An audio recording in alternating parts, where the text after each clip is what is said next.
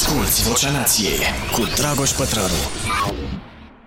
Bun venit, dragii mei, suntem la o nouă ediție a podcastului Vocea Nației, episodul cu numărul 124, foarte important.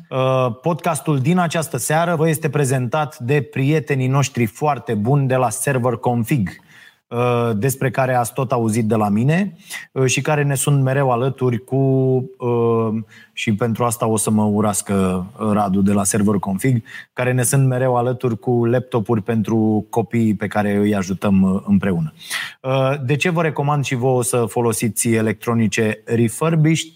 Pentru că aproape toată echipa Starea Nației le folosește, pentru că știți, e criză de semiconductori, pentru că ajută la salvarea mediului înconjurător, nu că asta ne-ar interesa foarte tare pe noi, pe oameni, dar mai ales pentru că au aceeași performanță la prețuri mult mai mici decât produsele noi. Iar oamenii ăștia generoși de la Server Config fac asta de peste 10 ani, cu tot cu consultanță la alegerea echipamentului, livrarea a doua zi, garanție și service propriu. Dacă intrați la ei pe site, în acest weekend, între 12 și 14 noiembrie, de Black Friday, au reduceri de 60%, la ăștia reduceri de-astea pe bune, la stațiile grafice, 50% la servere și 30% la laptopuri premium refurbished. Așadar, la ce suntem atenți? Pare o întrebare foarte simplă și vă spuneam că asta se întâmplă pentru că nu alocăm suficientă atenție ca să ne gândim la un răspuns. Și o să vă dau un exemplu ca să înțelegem despre ce fel de atenție vorbim. Da? Discutăm tot despre ideea de atenție pornind de la cartea recomandată în ediția trecută a podcastului, The World After Capital, scrisă de Albert Wenger. Pentru că mi s-a părut o idee foarte bună, am văzut și din comentariile voastre că ați vrea să mai vorbim despre asta și iată, chiar o facem. Exemplul e următorul. Dacă vă spun că ieri am petrecut 2 ore cu familia mea, să zicem, vă spune asta ceva despre felul în care aloc eu atenția? Nu prea. Nu vă spune nimic despre ce am făcut în acele ore, informația respectivă.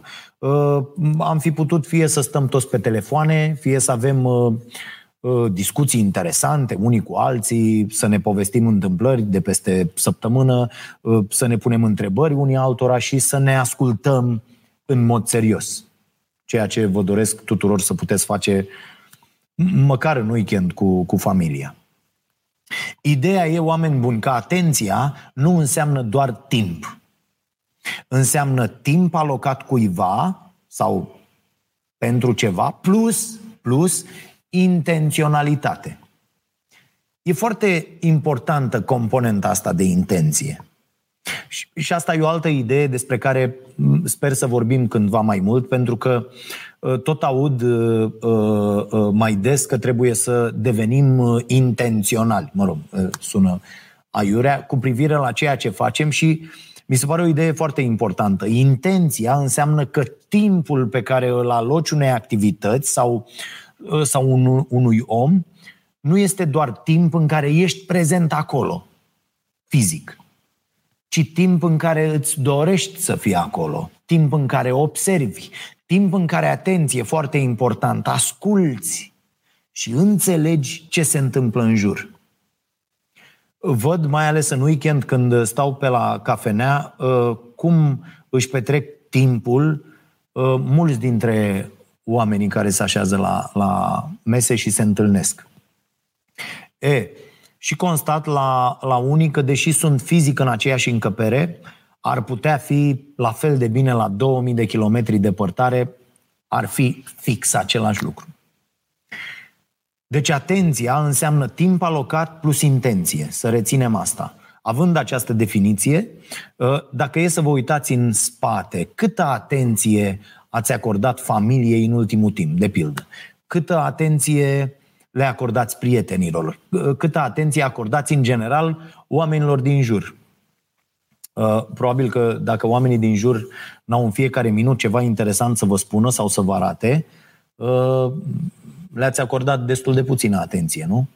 Pentru că în ultimii ani am fost dresați de acești stimuli constanți pe care ni oferă marele internet. Da? Am fost dresați de ceea ce se numește instant gratification. Ați văzut cât timp și câtă atenție vă costă doar să vă verificați telefonul într-o zi? Eu am ajuns să-mi las telefonul pur și simplu departe de mine, dat pe silent, mai ales vineri, sâmbătă și duminică, și încerc să mă educ să ajung la el cât mai rar. Pentru că odată ce ajungi la telefon, ce se întâmplă? Hai bă, că doar mă uit să văd dacă am un mesaj. Ați văzut că așa începe toată treaba. Și pac, încep să verifici mesaje, bă, aici n-am să văd vreun mail și verifici mail-urile. Intri acolo, bineînțeles că sunt mail-uri. Unele sunt poate importante, dar nu dă răspuns atunci, în momentul respectiv. Dar totuși intri într-un mail și vezi acolo ceva și zici, hai bă, să-i răspund la ăsta, că și așa, ce făceam? Citeam sau nu, da, făceam altă treabă sau stăteam de vorbă cu copilul sau nu știu ce.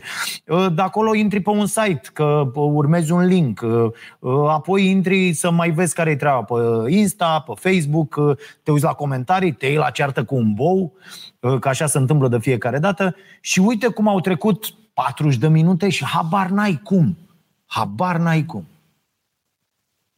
Și problema este că încă n-am învățat, ăștia cu tehnologia ne copleșesc pur și simplu și noi încă n-am învățat, nu se învață la școală, treaba asta, n-am învățat să ne adaptăm în mod sustenabil acestor stimuli și acestor recompense care aprind niște rețele neuronale și eliberează dopamină și ne termină.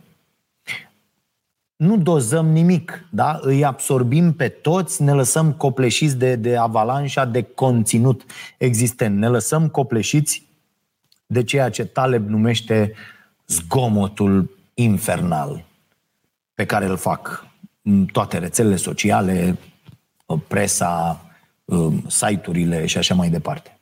Companiile astea mari pe care noi avem senzația că le folosim ca să avem acces la informații, când de fapt lucrurile stau cu totul altfel, aceste companii știu că suntem incapabili să dozăm timpul pe care îl petrecem pe platformele lor. Așa că încearcă să ne capteze toată atenția tot timpul. Acolo, știți, vă repet, pe toate rețelele, noi suntem produsele. Și companiile astea încearcă să capteze practic tot timpul care ne mai rămâne liber din cele câteva ore dintr-o zi pe care fiecare dintre noi le mai are, dacă le mai are, în afara muncii. Pentru că veniturile acestor companii de acolo vin, din captarea atenției. De-aia am zis că e important acest subiect pentru azi. La ce suntem de fapt atenți? Companiile care își fac publicitate pe aceste platforme cumpără efectiv atenția noastră. Da? Acesta e modelul lor de business. Iar atenția, dacă nu e antrenată, și e foarte greu să fie antrenată, este captată imediat, cu știri senzaționale, cu pisici, cu orice ne stimulează creierul să rămânem acolo. Și aici apare problema.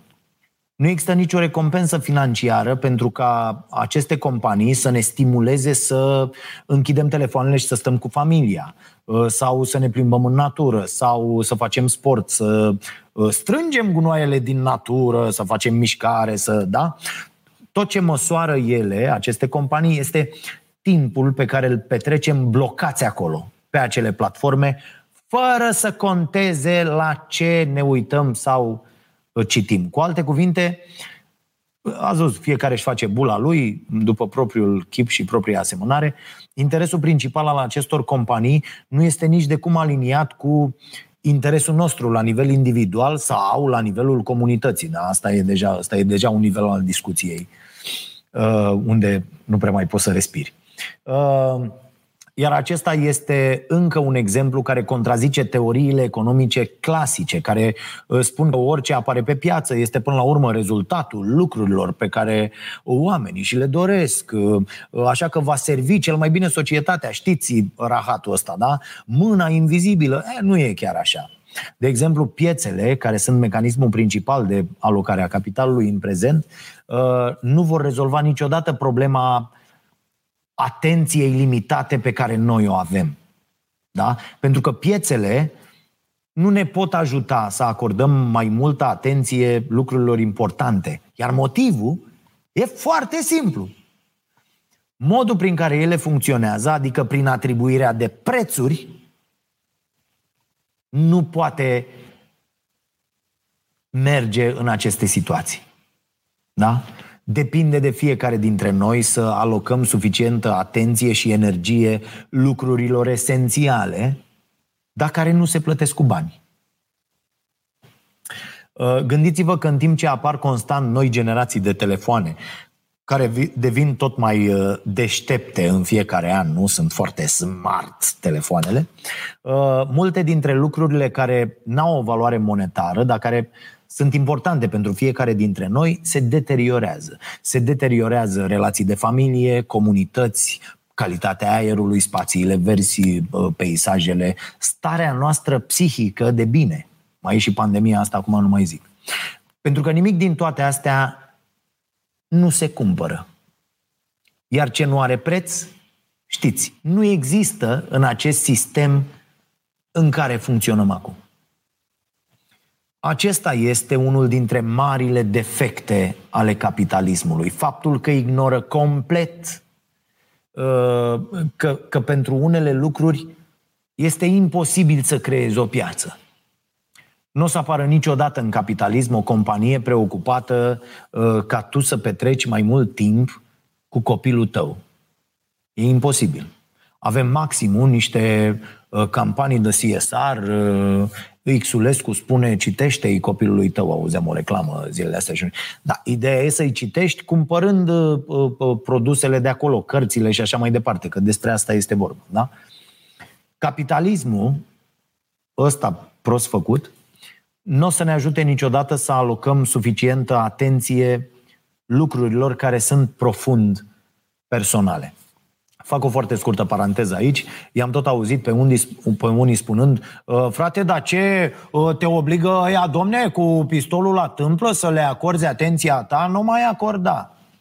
Ei bine, întrebarea asta, da, era valabilă acum 20 de ani, poate, când nu-ți permiteai și nici nu aveai unde să stai pe net toată ziua. N-aveai netul în buzunar toată ziua. Azi, când forțele care luptă pentru atenția noastră sunt cu noi 24 de ore din 24, o astfel de întrebare, în opinia mea, e doar stupidă și arată un mod idiot, înapoiat de a privi lumea. Revin. Aici intervine, deci, puterea noastră de a ne educa atenția. Și e adevărat că e greu. E foarte greu să hotărăști în mod asumat și intenționat unde anume aloci atenția ta. Dar dacă nu faci asta, pe termen mediu și lung, ești pierdut. Eu, de pildă, deși încă risipesc mult mai multă atenție decât mi-aș dori, cred că am reușit cumva să-mi depășesc condiția, nu doar pentru că am fost un prost cu noroc. Vă recomand încă o dată cu mare căldură cartea lui Taleb, Păcălit de hazard, e pur și simplu excelentă, ci și pentru că în anumite momente am ales sau am fost împins cumva să acord atenție lucrurilor care contează și care te ajută în viață. Pentru mulți, e imposibil să rupem din atenția necesară muncii, din care ne asigurăm, din păcate, doar supraviețuirea. Nici nu discutăm deocamdată despre asta, e clar că suntem prinși în această buclă a muncii și nimeni nu trebuie să se simtă vinovat pentru asta. Asculți Vocea Nației, disponibilă pe iTunes, Spotify, SoundCloud sau pe stareanației.ro la secțiunea podcast. Dacă în absența muncii n-ai din ce să trăiești, Asta e ceva ce toți trebuie să facem, să alocăm mare parte din atenție muncii. Cel puțin până când vom avea acel venit de bază universal despre care eu tot vorbesc aici și pentru care sunt făcut în toate felurile de tot felul de idolatrii ai pieței libere cu orice preț. Dar ne putem antrena acea atenție de câteva ore care ne mai rămân libere la finalul zilei de muncă sau în weekenduri sau în concedii, dacă ne aflăm printre cei norocoși care merg în concediu. Și o putem antrena făcând lucruri cu sens. De exemplu, tot în cartea lui Wenger, citeam că dacă ar fi să petreci 100 de ani uitându-te pe YouTube timp de 24 de ore pe zi, n-ai apucat nici măcar să vezi toate clipurile încărcate într-o singură săptămână. Gândiți-vă puțin la asta. Există enorm de mult conținut în jurul nostru, mult prea mult. Eu sunt mirat săptămână de săptămână că se găsesc atât de mulți oameni care să se uite și să aprecieze, unii chiar cu mesaje sau cu donații sau cu abonamente la pagina noastră de YouTube, la canalul nostru, conținutul pe care îl facem, la acest podcast, chiar la emisiunea Starea Nației. Și aici e clar că nu tot conținutul de pe net e prost.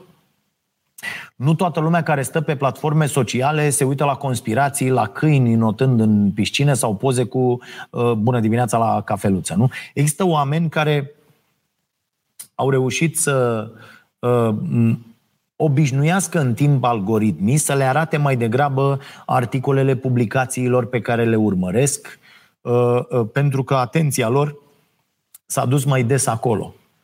Trebuie să facem acest efort, să identificăm acele activități care ne merită atenția. Apropo de atenție, o chestiune legată de emisiunea Starea Nației, de pildă, de astăzi am luat o decizie radicală. Deși facem treaba asta de 9 ani, cred că sunt, zi de zi, de astăzi am decis să nu mai urmărim în această încăpere și nici în altă parte, așa, în acest sediu, audiențele zilnice. Am hotărât că vom urmări cifrele de audiență o dată pe lună când sosește raportul lunar. De ce? M-a inspirat foarte tare cartea asta lui Taleb în acest sens. Am constatat că aceste cifre sunt foarte, foarte periculoase. Sunt doar zgomot care ne influențează deciziile editoriale de zi cu zi.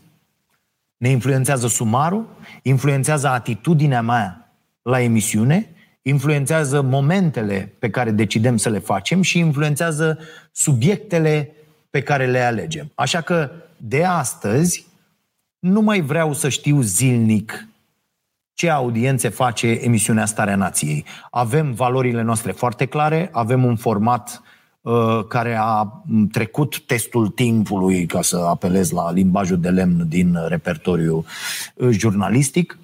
Facem ce știm, sancționăm derapaje și abuzul de putere, indiferent de unde vine el. Vreau să nu ne mai lăsăm influențați de aceste audiențe. În primul rând, pentru că ele nu sunt un instrument real care să redea ceea ce se întâmplă de fapt în realitate, da? Nici când avem foarte mult, nici când avem foarte puțin. Apoi, pentru că, așa cum v-am spus, ne influențează negativ. Exemplul cel mai bun pe care vi-l pot da acum foarte repede este Klaus Iohannis. Da? Am constatat în anii trecuți că atunci când Klaus Iohannis mai avea imagine, mai avea ceva acolo, adică n-avea imaginea unei butelii arse, și când vorbeam despre Klaus Iohannis, el având o imagine bună, electoratul lui Klaus Iohannis schimba canalul. Am verificat asta odată, de 2 ori, de 3 ori, când s-a confirmat și am văzut noi că în emisiunile în care vorbim mai mult despre președinte, sancționându-i derapajele, și slavă Domnului, acum toată țara e de acord că a avut foarte multe, am zis, bă, hai să-l mai împingem pe Iohanel în partea a doua, hai să-l mai sărim. Deci iată cum noi am luat decizii editoriale bazându-ne pe ceea ce credeam noi că vrea publicul la un moment dat. Și când ne-am dat seama că am făcut această eroare, am zis, bă, stai puțin. Nu trebuie să mai lăsăm aceste cifre să ne influențeze deciziile editoriale. Și am încercat apoi să facem asta. Dar e foarte, foarte greu. Pentru că știi că ești plătit la audiență, știi că dacă nu livrezi, nu-ți iei banii. Dar să știți că n-am luat decizia asta aiurea, nu aș mânca rahat. M-am uitat la toate audiențele noastre pe ultimii 4 ani. Apoi m-am uitat la mediile anuale. Apropo de atenție, e foarte important ce vă spun acum. Și faptul că folosesc exemplu personal mi se pare și mai ok. Ghiciți ce?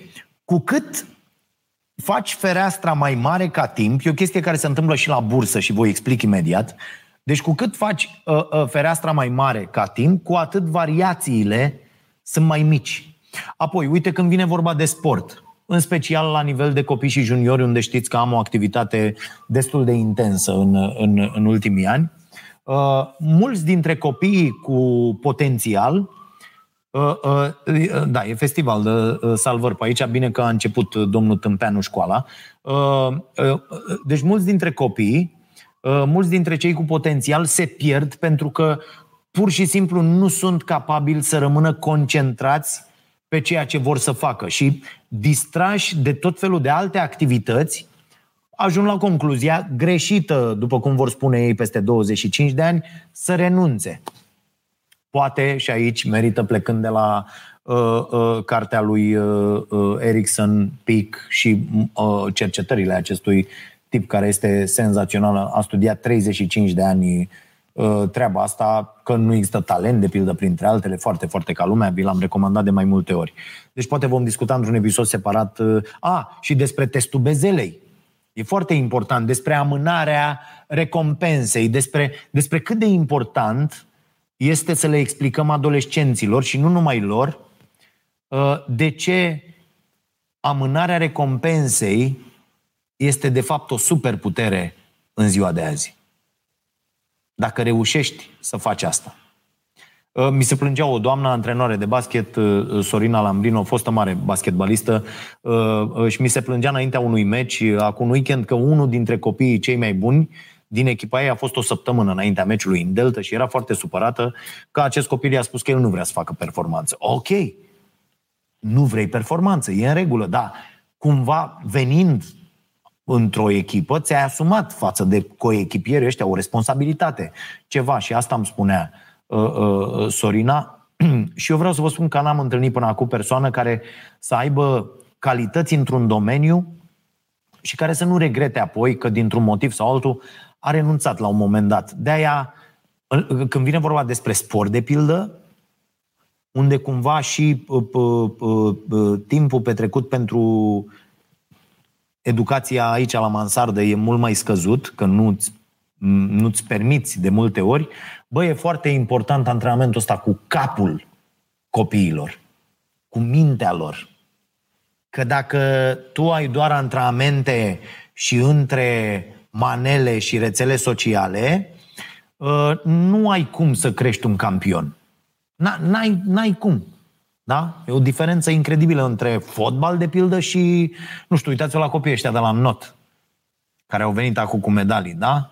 Muncesc de ea dracu, dar ăștia mai au timp, mai fac niște cornete din niște cărți. Asta e o discuție pe care am avut-o și cu Robert al meu de multe ori, despre cum alții se distrează și ies toată ziua, în timp ce ei, cei de la sport, băieți, fete, că sunt mulți și asta îi ajută, faptul că sunt acolo mulți, au parte de cel puțin 2 antrenamente pe zi, fac treaba asta unii de 7-8 ani fără întrerupere, când ajung la vârsta să aibă buletin. De-aia din când în când eu îl întreb pe al meu, în orice moment simți că e prea greu, că nu mai vrei să faci, că nu mai faci față, că te dor, toate alea, poți renunța fără să te gândești cumva că superi, că se supără cineva pe tine, că sunt... Nu datorezi nimic nimănui, ai dat 100% mereu și asta te clădește ca om. Se va vedea. Doar că de fiecare dată răspunsul lui e clar, nu mă văd făcând altceva cu viața mea. Și aici să știți că nu e vorba doar de atenția individuală. E vorba de atenția pe care o acordă omenirea în general lucrurilor foarte importante. N-acordăm suficientă atenție crizei climatice, de exemplu, n-am acordat suficientă atenție posibilității unei pandemii și acum vedem rezultatele, iar problema e că există multe alte riscuri pe care omenirea le va înfrunta în viitor, la care nici măcar nu ne gândim în mod serios. Citeam azi o chestie, Obama a zis că are îndoieli mari de tot că omenirea va reuși să facă niște pași înainte să fie prea târziu. Poate ați citit în rubrica Starea Ideilor de acum câteva săptămâni despre riscurile existențiale cu care oamenii se confruntă, nu doar cele naturale, ci și cele create de om. Și am primit un mail foarte bun ca răspuns la articol în care cineva ne scria despre riscurile dezvoltării inteligenței artificiale și despre potențialele riscuri ale întâlnirii cu o altă civilizație în spațiu și semn că și voi, cei care ne urmăriți, vă gândiți la faptul că în mod colectiv nu alocăm suficientă atenție lucrurilor importante. Inteligența noastră colectivă este cea care ne-a ajutat să dezvoltăm tehnologie, care ne-a îmbunătățit viața, dar totodată alocăm atât de prost atenția noastră încât ne-am creat singuri potențiale riscuri existențiale. Asta nu înseamnă că trebuie să devenim toți cercetători acum și să găsim tehnologia cea mai bună de captarea dioxidului de carbon sau să dezvoltăm cu toții vaccinuri și tratamente. Nu trebuie să alocăm cu toții atenția la fel. De pildă, e nevoie de foarte mulți instalatori. Foarte mulți oameni ar trebui să fie cu atenția acolo, ca să poți suna un instalator care chiar să vină când ai nevoie. Dar putem să învățăm despre lucrurile astea, să împărtășim cu alții ceea ce învățăm, dacă credem că am înțeles bine, să ascultăm ce au specialiștii de spus, să facem activism, să votăm în funcție de cum promit cei care vor să ne reprezinte că vor rezolva problemele importante și apoi să se alieze cu cei mai importanți dușmani. Să le cerem să dedice mai multe pagini în programele lor electorale pe care oricum nu le respectă lucrurilor care ne interesează. Adică să le cerem să aloce mai multă atenție și fapte acolo unde e într-adevăr nevoie. Și vă mai zic o idee interesantă în încheiere pe care am găsit-o în altă carte, despre care o să vorbim într-o ediție viitoare. Ceea ce definim noi ca fiind important depinde de frecvența cu care alocăm atenție. Dacă publicațiile știu că audiența lor verifică ce se întâmplă zilnic sau odată la câteva ore, o să ne arate evenimentele care atrag cea mai multă atenție din acest interval de timp. Dar întrebare, foarte mișto și foarte important. Cum ar arăta un ziar care apare doar o dată la 25 de ani? Dar la 50 de ani? Ce ar fi pe prima pagină a unui ziar care apare doar o dată la jumătate de secol? Multe dintre lucrurile pe care uneori le-am dezbătut zile în șir n-ar ajunge probabil nici măcar să fie menționate într-un astfel de ziar. Și mi se pare un exercițiu bun de gândire din mai multe perspective, inclusiv din perspectiva vieții personale, da? Când nu trebuie să fii atent la ce se întâmplă minut de minut, vezi altfel lucrurile cu adevărat importante. De exemplu, dacă ar fi să apară odată la 5 ani, să zicem, un ziar sau un sumar despre viața ta, care ar fi evenimentele care ar figura acolo? Nu te uiți niciodată în urmă și zici, mamă, ce video am văzut vara trecută pe YouTube sau ce comentarii interesante am citit acum 2 ani la acel status de pe Facebook. O să-ți amintești lucrurile pe care le-ai făcut cu intenție, în care ai fost prezent. O să-ți amintești întâlnirile la care ai râs sau chiar cele la care ai plâns. Când ne uităm în urmă, ne amintim ce am făcut cu alți oameni din jurul nostru, cum ne-am simțit. Sau ne amintim lucrurile noi pe care le-am învățat, opiniile pe care ni le-am schimbat. Ne amintim deciziile de a ne apuca să învățăm, să gătim sau să cântăm la chitară. Și ne uităm la progresele făcute, la felul în care ne-am transformat, la ce fel de oameni suntem acum și la ce fel de oameni eram în trecut. Există un podcast scurt despre ideea acestui ziar care apare la 50 de ani. Vă lăsăm link-ul în secțiunea de recomandări. E un episod de 7 minute în care Max Roser, cel care a construit platforma Our World in Data, o știți foarte bine că ne luăm de acolo informațiile despre COVID, vorbește despre titlurile unui ziar care apare în 1918, 1968 și 2018. Pentru cine nu ne-a alocat atenția și data trecută, vă lăsăm din nou link-ul către cartea The World After Capital de Albert Wenger, care poate fi citită gratuit online, e foarte important. Și încercați ca exercițiu să țineți un jurnal cum ați alocat atenție într-o săptămână. S-ar putea să vă șocheze pur și simplu rezultatul și să găsiți acolo unele răspunsuri pentru situația în care vă aflați. Că e bună, că e rea. Pentru cărți, vă reamintim și de codurile noastre de reducere, Starea Nației 35 pe site-ul celor de la Editura Curtea Veche, sper să funcționeze, și SN10 valabil pe site-ul prietenilor noștri de la Editura Publică.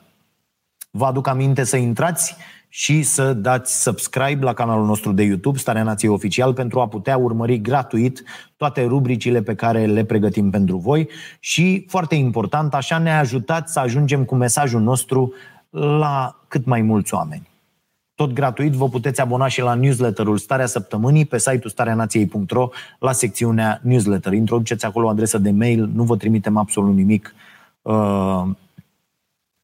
doar vă trimitem acest newsletter. Suntem aproape de 10.000 de oameni acolo. Iar dacă vreți să susțineți munca noastră, mai mult decât atât, dar și să vedeți emisiunea înaintea tuturor sau reacțiile mele din timpul filmărilor pe diverse subiecte care nu intră în emisiune și chiar subiecte întregi care sunt scoase pentru că emisiunea iese prea lungă în unele zile, puteți activa abonamentul cu plată recurentă, adică 9,99 de lei pe lună, tariful din România, pentru că YouTube taxează diferit.